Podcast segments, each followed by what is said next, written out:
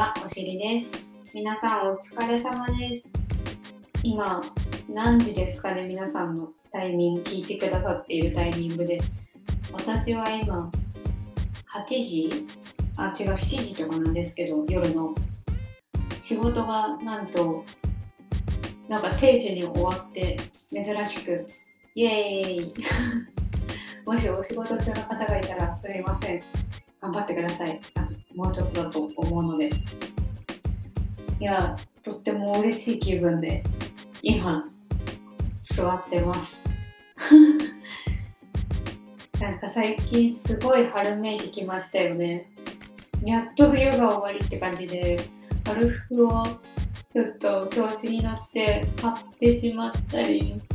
あとなんかこの間ひな祭りだったじゃないですか、3月3日。なんか無性にひなあられが食べたくなって、ひなあられなんかすっごいいっぱい食べてて、そしたらなんか、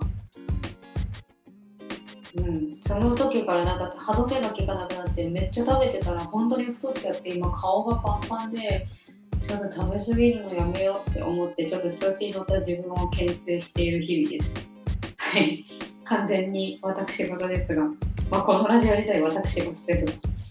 はい、そんな日々を送ってます。皆さんは花粉とかに悩まされてないでしょうか、まあ、花粉といえばもうなんかもうめちゃめちゃ前置きが長くなってしまうので、あれなんですけど、ね、花粉本当に辛いので、私はあのとんでもないアレルギー持ちなので、一緒に頑張っていきましょう。アレルギー持ちの方。はい。ご自愛ください。で、えー今回はですね、私の大好きなドラマについてちょっとおしゃべりしたいなって思ってて、で、そう、今までゲームとかをご紹介してて、で、そう、本当は、あの、いろんな人との会話の あのポッドキャストもまた撮りたいなって思ってるんですけどなかなかやっぱりお仕事忙しいとかでなかなか会えなくてあと今マンボウ中なので会いづらいっていうのもあってちょっと、うん、収録が滞ってる感じですなのでちょっと私の大好きなドラマ界大好きなドラマを勝手に語る回なのでぜひちょっと一緒に楽しんでいただけたらなって思いますいやもう本当に今回、えーご紹介するのがフリーバックっていう、えードラマになります。ご存知ですかね ?Amazon プライムで今日本からは見られるんですけど、あの本当にこれ私のお守りのようなドラマで、うん、本当今まで見たドラマの中で3本の指に入るって断言できるぐらい本当に大好きなドラマなんですね。でと今回このドラマについてあのお話ししようって思ったのも結構うんって考えてこのドラマの魅力を私なんかが語れるのかなって思うくらいもったいないって思っちゃうくらいの熱量熱量というか私の熱意がこもってるって思ってくださったら嬉しいです。はい、きっとあのこのドラマ結構有名で話題になったあのいろんな賞を取ったので大好きっていう方もいらっしゃると思いますしもしろ初めてっていう方はぜひこれをきっかけに実際に見ていただいて何かなんか素敵なヒントとかが得られたらいいなっていうふうに思います。はい、でまあ一応あの簡単なあらすじ本当に超簡単にあらすじを説明したいんですけど、まあ、性欲強めで結構癖が強めなアラサー独身女性のフリーバックが主人公なんですけどそのフリーバックが、まあ、恋愛も仕事も家族関係もうまくいかなくって、まあ、人生にハードさを感じているんですね。でそんな彼女がそれでも人を愛したりとか自分の過去の過ちと向き合ったりとかそういうことに取り組んで前に進んでいくっていう様を描いているあの物語になってます。はい、結構癖が強い。なんか映画あ映画じゃない。ドラマの構造も構造っていうか構成っていうかなんか撮り方？とか表現の仕方も結構変わっているというか面白いユニークなもので癖がでそうキャラクターの癖が結構強いのでちょっと最初はうん苦手かもって思うかもしれません。でもぜひ3番目ぐらいまでちょっと頑張って見ていただいてそしたらなんなんか面白いなって思えるかもしれないのでぜひちょっとうんって思う方も3番目までは頑張って見てみていただけたら嬉しいです。で彼女は自分自身のことを私は強欲で変態で自己中で白状白状者よ皮肉屋で下品で不道徳でフェミニストじゃないって言うんですけど彼女が特別そうなんじゃなくって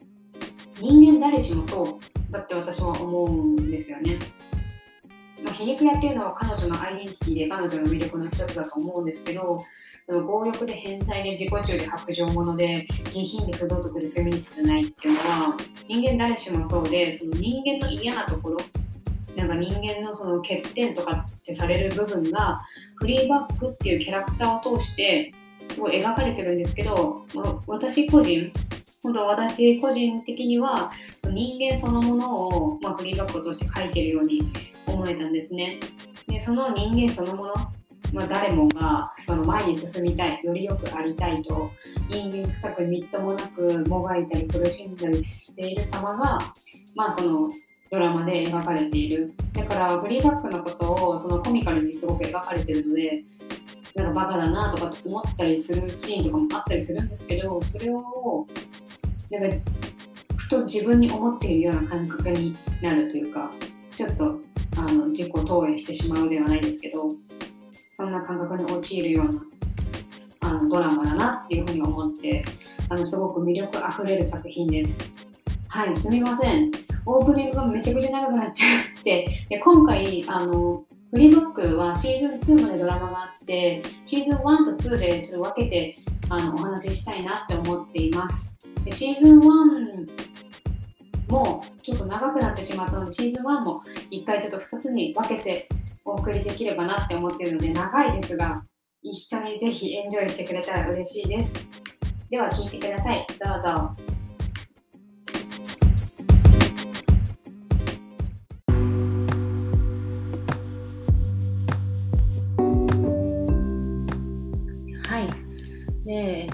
まず最初にちょっとあのこの映画の、まあ、ちょっと説明なんですけどあらすじじゃないところの説明なんですけどこれシーズン1が今日はちょっと2回に分けようと思ってて1回目今回はシーズン1についてで2回目これ全部でシーズン2あるので2回目はシーズン2についてお話ししたいなって思ってるんですけどえっと、シーズン1がびっくりすることに2016年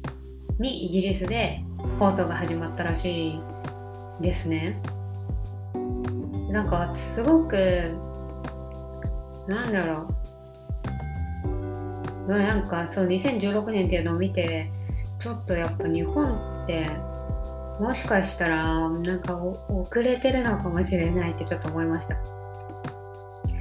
いやなんか2010もっと2019年とかに放送されたんかなって思ってで1年遅れの多分これ日本で放送 Amazon で見られるようになったのって2019とか2020だったような気がしていてちょっとそこが分かんないんですけどいやーすごいなんかこのすいません勝手にあれなんですけどすごく内容がなんかフェミニストフェミニズムについて考えるとかあのーなんでしょうねなんかその今を生きる我々が知っておくべきホットワードみたいなものがたくさん含まれてたので、まあ、2016年も全然発信はされてたと思うんですけどでも2016年にこれを日本でやってたとしてもなんか日本で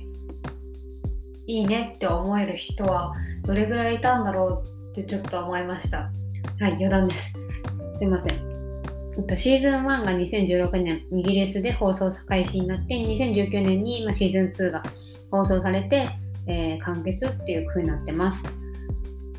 で、日本では Amazon プライムビデオで、あのー、視聴することができます。はい。で、このドラマは、えっと、フ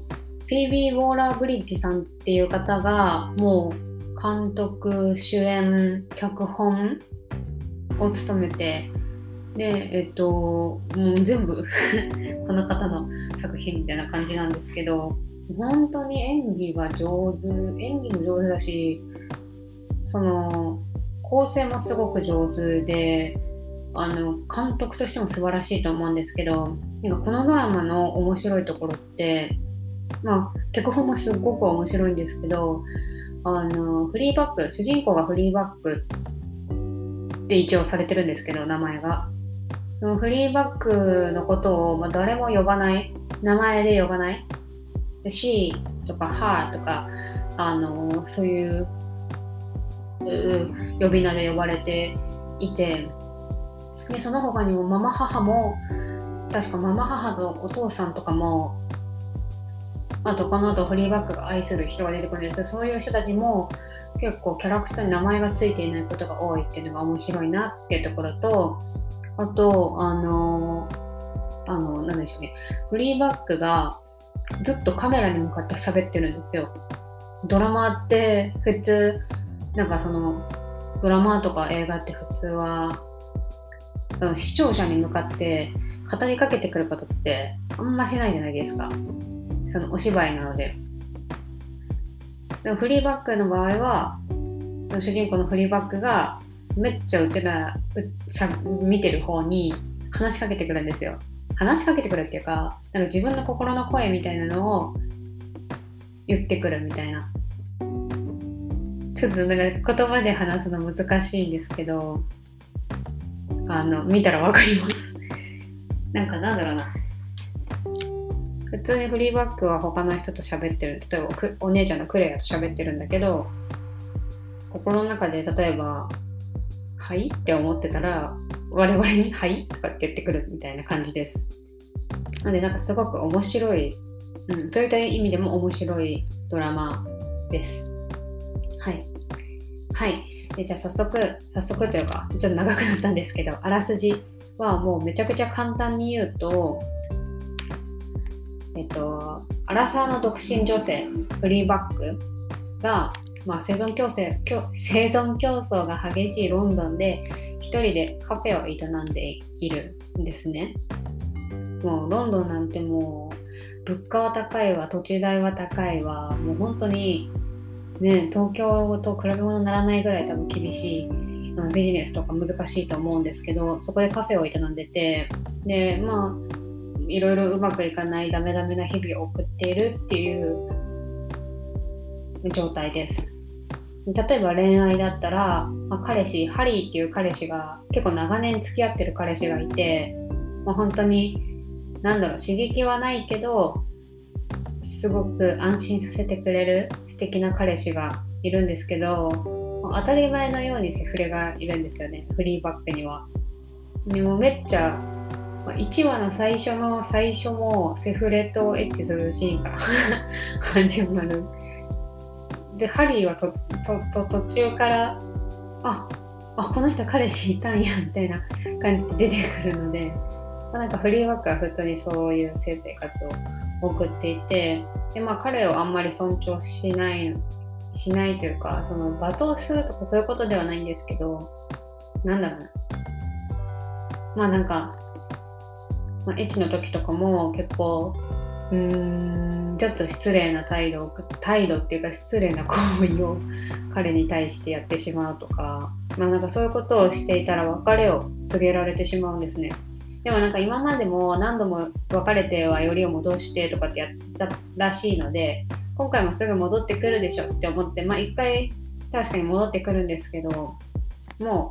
うまあその次ですねもう戻ってこなくってまあその戻ってこないって別れる理由も、まあ、彼を尊重してないっていうこともそうなん、まあ、彼を尊重してないっていうことがそうなんですけど、まあ、フリーバックのなんか性欲の強さと性癖があまりになんかその彼にとっては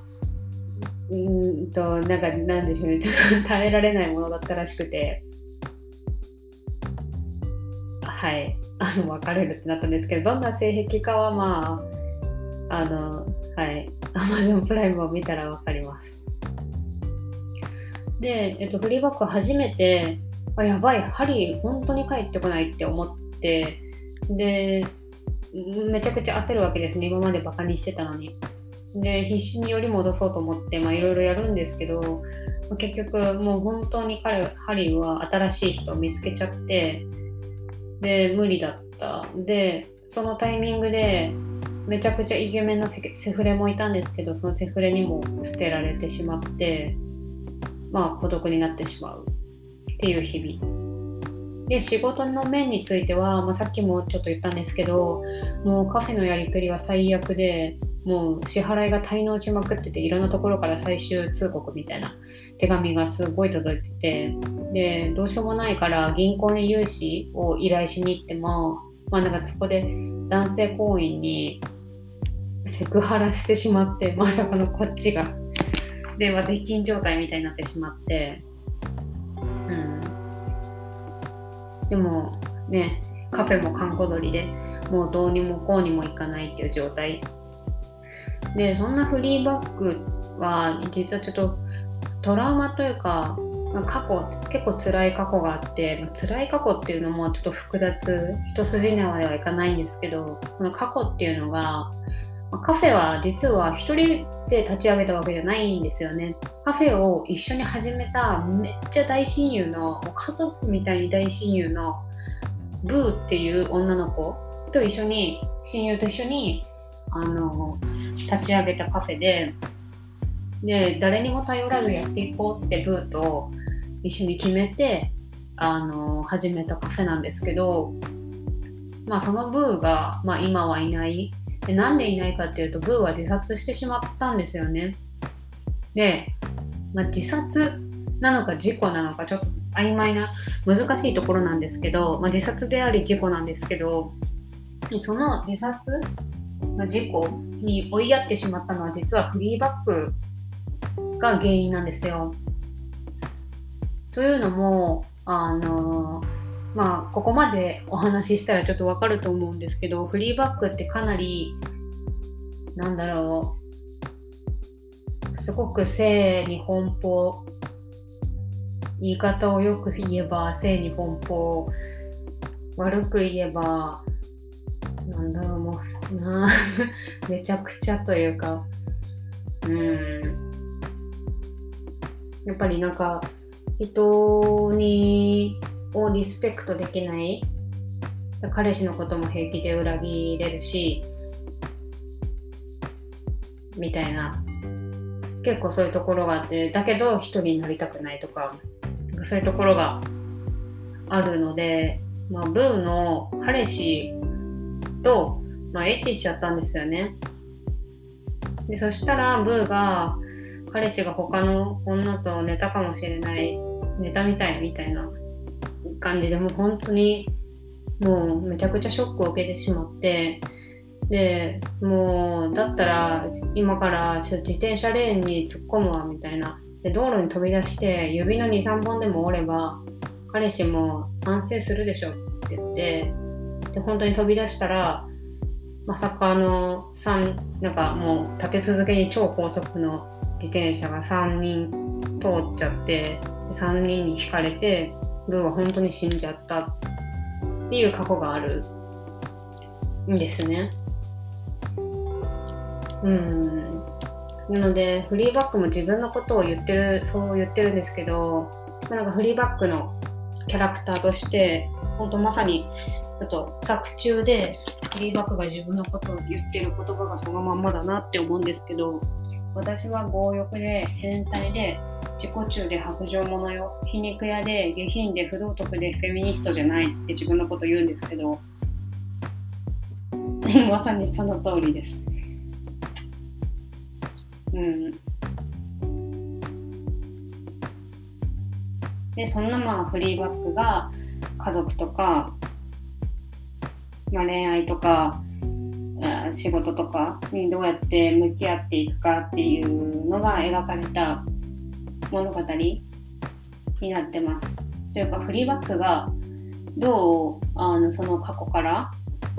立ち立ち直ってというかその過去とどう向き合ってで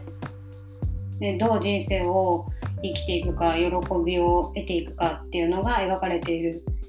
ないドラマになります。大きく言えば。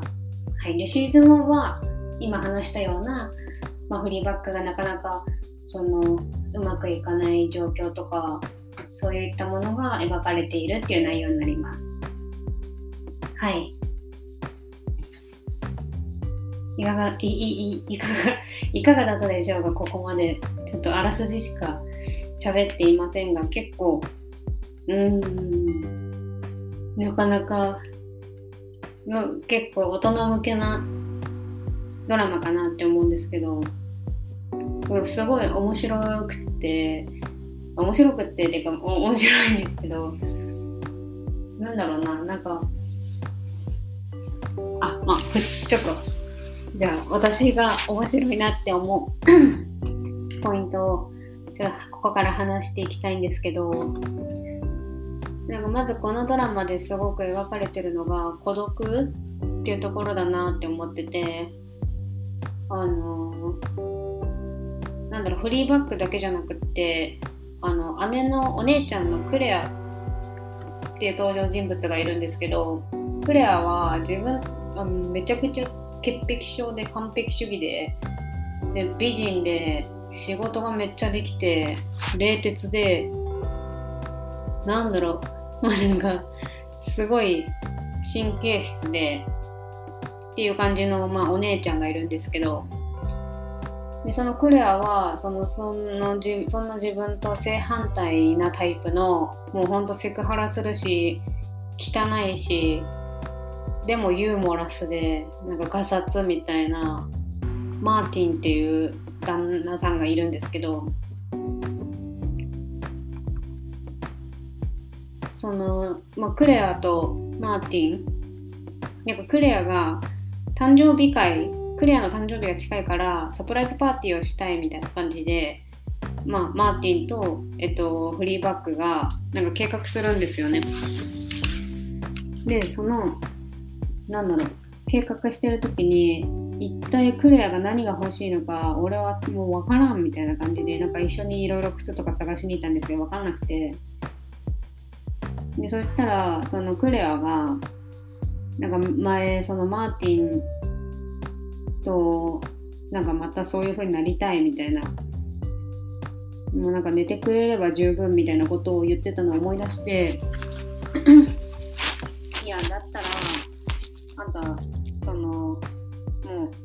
エッチし前うんそうやってその夫婦のそういう時間を持つことがクレアは何をもらうよりも嬉しいんじゃないみたいなことを言うんですけどそれに対してマーティンが「いやなんかお前花があるうちが楽しいんだぞ」みたいなことを言われるんですね。何も分かってね夫婦に口出しやがってみたいな。感じで言われるんですよ。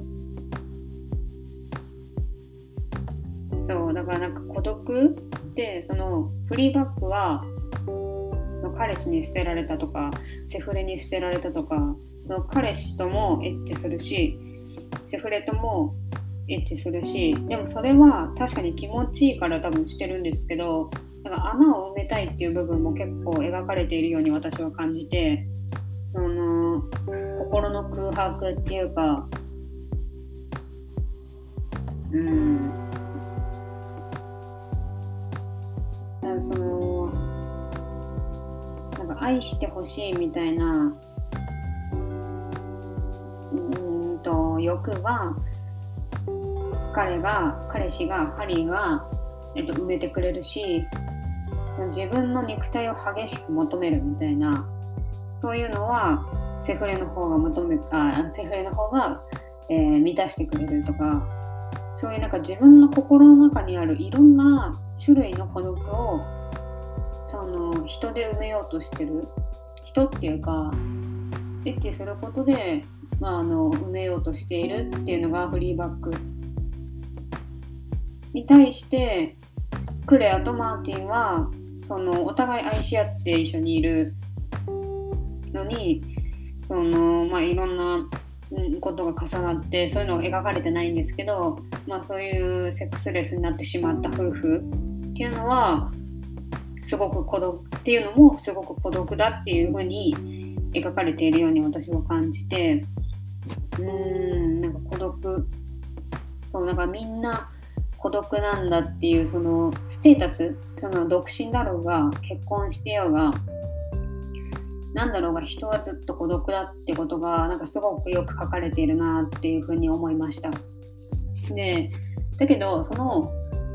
苦しみにそのもがき続けるのが人間だからなんかもう おかしなことじゃないし孤独は全然おかしなことじゃないしなんかむしろそれがコミカルにも描かれたりしてるし、うん、それがなんかすごいフリーバックのいいところだなっていうふうに思いました。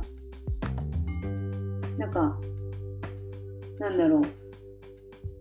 人間に心臓が1個あるとかと同じような捉え方。意味 意味わかりますかね。なんか孤独であることが当たり前っていうかそれをうんなんか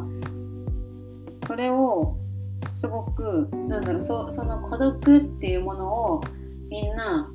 まあ、苦しんだりあの、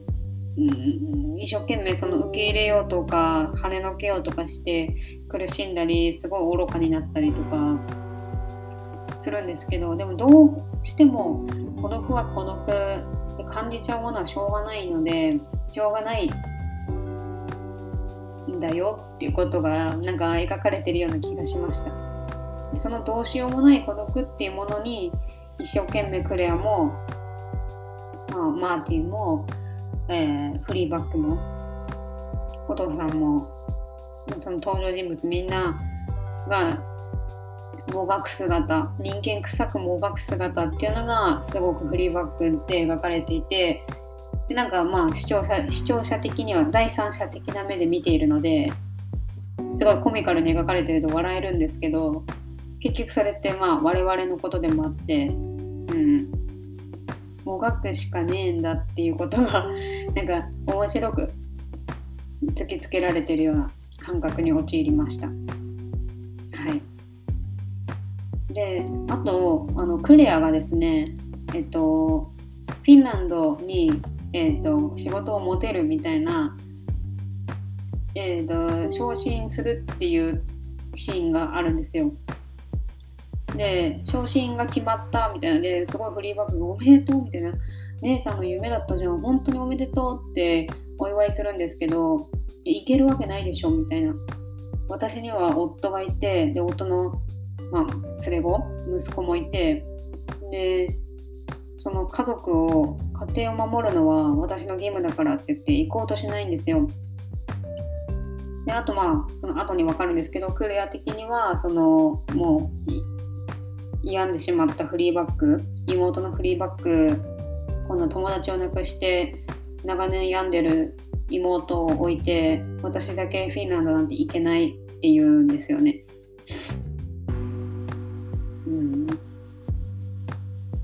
すごいそのシーンを見てなんかその罪悪感クレアの責任感と罪悪感ってなんかすごく私は次女なのでなんか分かったことは言えないんですけどすごいなんか長女な長女っぽいうんとエッセンスだなっていうふうに思いましたなんか自分のお姉ちゃんを思い浮かべてしまって。なんかやっぱり罪悪感をがあると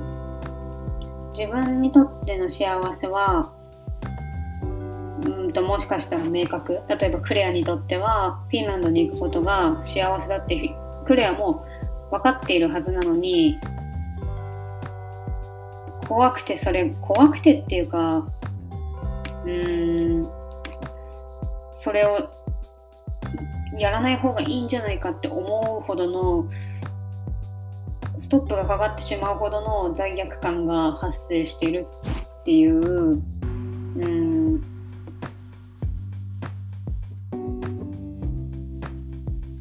でもなんか私もすごく自分の弱みで自覚しているのがなんか罪悪感に勝てない罪悪感が怖いって思っているのはすごく自覚していてでも思うこれ完全にってかずっとももちろんこのポッドキャストは私の独断と偏見のあれなのでもうずっとそうなんですけど私の本当に習慣になるんですけど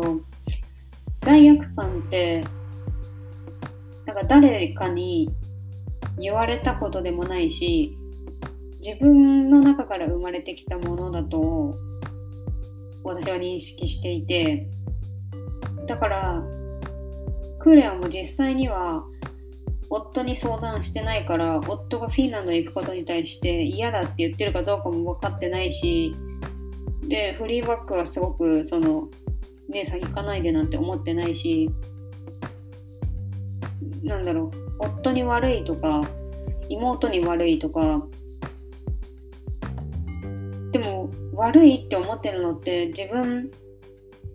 申し訳ないなとかって思ってるのって自分であって周りの人はクレアが行こうが行かないが多分、まあ、マーティンのことは分からないですけどクレアしかそのクレアがクレアを自分で引き止めてるっていう風に見えてうん。だからなんかすごく自分を投影してしまいましたクレアに。うんなんかこういう罪悪感私だけがやっていいわけないみたいな罪悪感を罪悪感っていうのは本当にその罪悪感で簡単に夢なんて諦めちゃえるしおっかないものだなって、うん、それがよくこのドラマでなんか描けててわーって思ったんですけどか罪悪感ってやっぱりね誰にとってもすごい、うん、誰にとってもっていうかまあクレアや私みたいな人にとってすごくすごい力を発揮するなって思うんですけど罪悪感の正体って自分なんですよね。もう一人の自分が何でかわからないけど私の幸せを妨げようとしてくる、うん、しかもすごいレベルマックスみたいな強さでうんだからその罪悪感とどう付き合っていくかっていうのを考えたいなっていうふうになんか思わされた、うん、シーンでした。でも結局この後クレアは、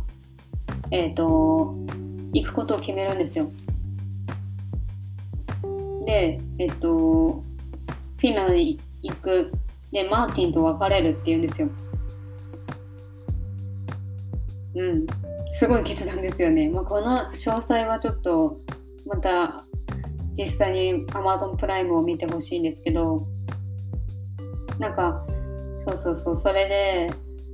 あ姉さんおめでとうみたいになるんですけどでも結局まあその後ああ言っていいのかななんか難しいですね。どこまで言っていいのかちょっとなんか難しいんですけど。まあでもネタバレって言ってるんでちょっとお話しするとなんかそのクレアのサプライズパーティーの時にあのフリーバックがマーティンにキスされるんですよ。なんかロマンチックなキスじゃなくてなんかめっちゃえー、みたいな。感じでキスされてでなんかマーティンにもお前が悪いんだお前が誘ったからみたいな感じのことを吐き捨てられて言われてでフリーパックはそれをお姉ちゃんに言っちゃうんですよね。なんかそのお姉ちゃんがいやなんかその後日あのサプライズパーティーを本当に嬉しかったみたいな。でマーティンがなんかクレアはもともとそういうあったかいパーティーとかが嫌いなタイプなんで結構冷徹な女の人なので。なんでなんかマーティンがなんかあんな心のこもったプレゼントをしてくれて本当に嬉しかったみたいな。感じですごい言ってたから実はそのプレゼントはそのフリーバッグが実家から盗んできた銅像ででかつその夜フリーバッグにマーティンをキスしててでなんかそんな嘘のことで喜んでる姉を多分見たくなくてフリーバックは本当のこと言うんですよね。でそしたらもうクレアがすごくショックを受けてしまってで多分その後マーティンと話し合ってで結局そのままああクレアはその新しい人生を歩むのかなって思いきやなんとその後まあクレアはマーティンを取るんですねでなんでかっていうといやあんたはブーに何をしたって言われるんですよ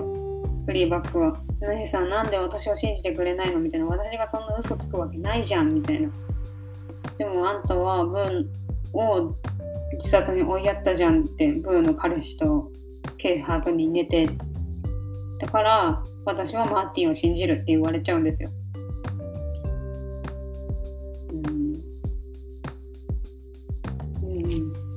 っていう感じのドラマなんですよこれ。うん、そうだからなんか、まあ、そういう展開になってだからね結局フリーバックのそういう家族家族をとっても大切に思ってるのに家族に対してそう誠実になろうとすればするほど家族を引き裂いてしまうみたいな不器用さ不器用さというかまあうんのも書かれていて、うん、すごく面白いポイント面白いというか、面白いポイントでもあります。すいません話がちょっと脱線しました。ちょっとあと2個すいませんあのポイントについて話したいなって面白いポイントについて話したいなって思うんですけどなんかあのさっき銀行行員の人にセクハラして出禁になったみたいなエピソードがあるっていう話をしたんですけどなんかその銀行行員の人と実はあるセミナーみたいなところで会う再会するんですよねフリーバックが。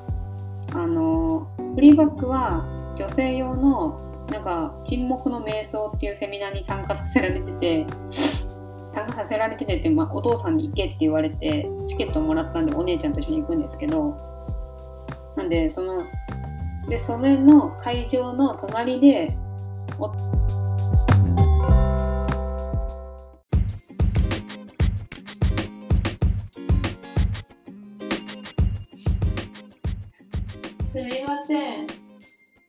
びっくりしましたよね、多分。事故が起きました。なんか 調子よくベラベラ喋ってたらいつの間にかなぜか録音がちょっとできてなくて変なところにブチって切れちゃいました。でも突然声を失ったみたいな感じで 終わってしまったんですけどはい本当に変なところでブチって切って申し訳ないんですがえっと、一旦ちょっとシーズン1についてのその私の語りがあまりに長すぎて1時間とかになってしまうので今回はちょっとここでストップさせていただきます。どんなところでストップしとんねんって感じなんですけど本当にすみません。本当になんて聞きづらいラポッドキャストなんだって感じなんですけど改善していきます。何回目やねんこれって感じなんですけど本当にすみません。いかがだったでしょうかフリーバック。なんか人間臭くて。うん。うん。ね本当に人間臭くてなんかリアルを描いてるなっていうふうに私は感じてて。それがすごく好きなんですよね。なんかキラキラとか、そのお手本通りとか、そういうんじゃなくて、うん、うまくいかないとか、うん、苦しいとか、そういうことを、なんかちゃんと表現してる。で、それがその、なんかシリアスな感じではなくて、ユニークに、うん、表現してるなっていうのがすごく面白くて、はい、好きです。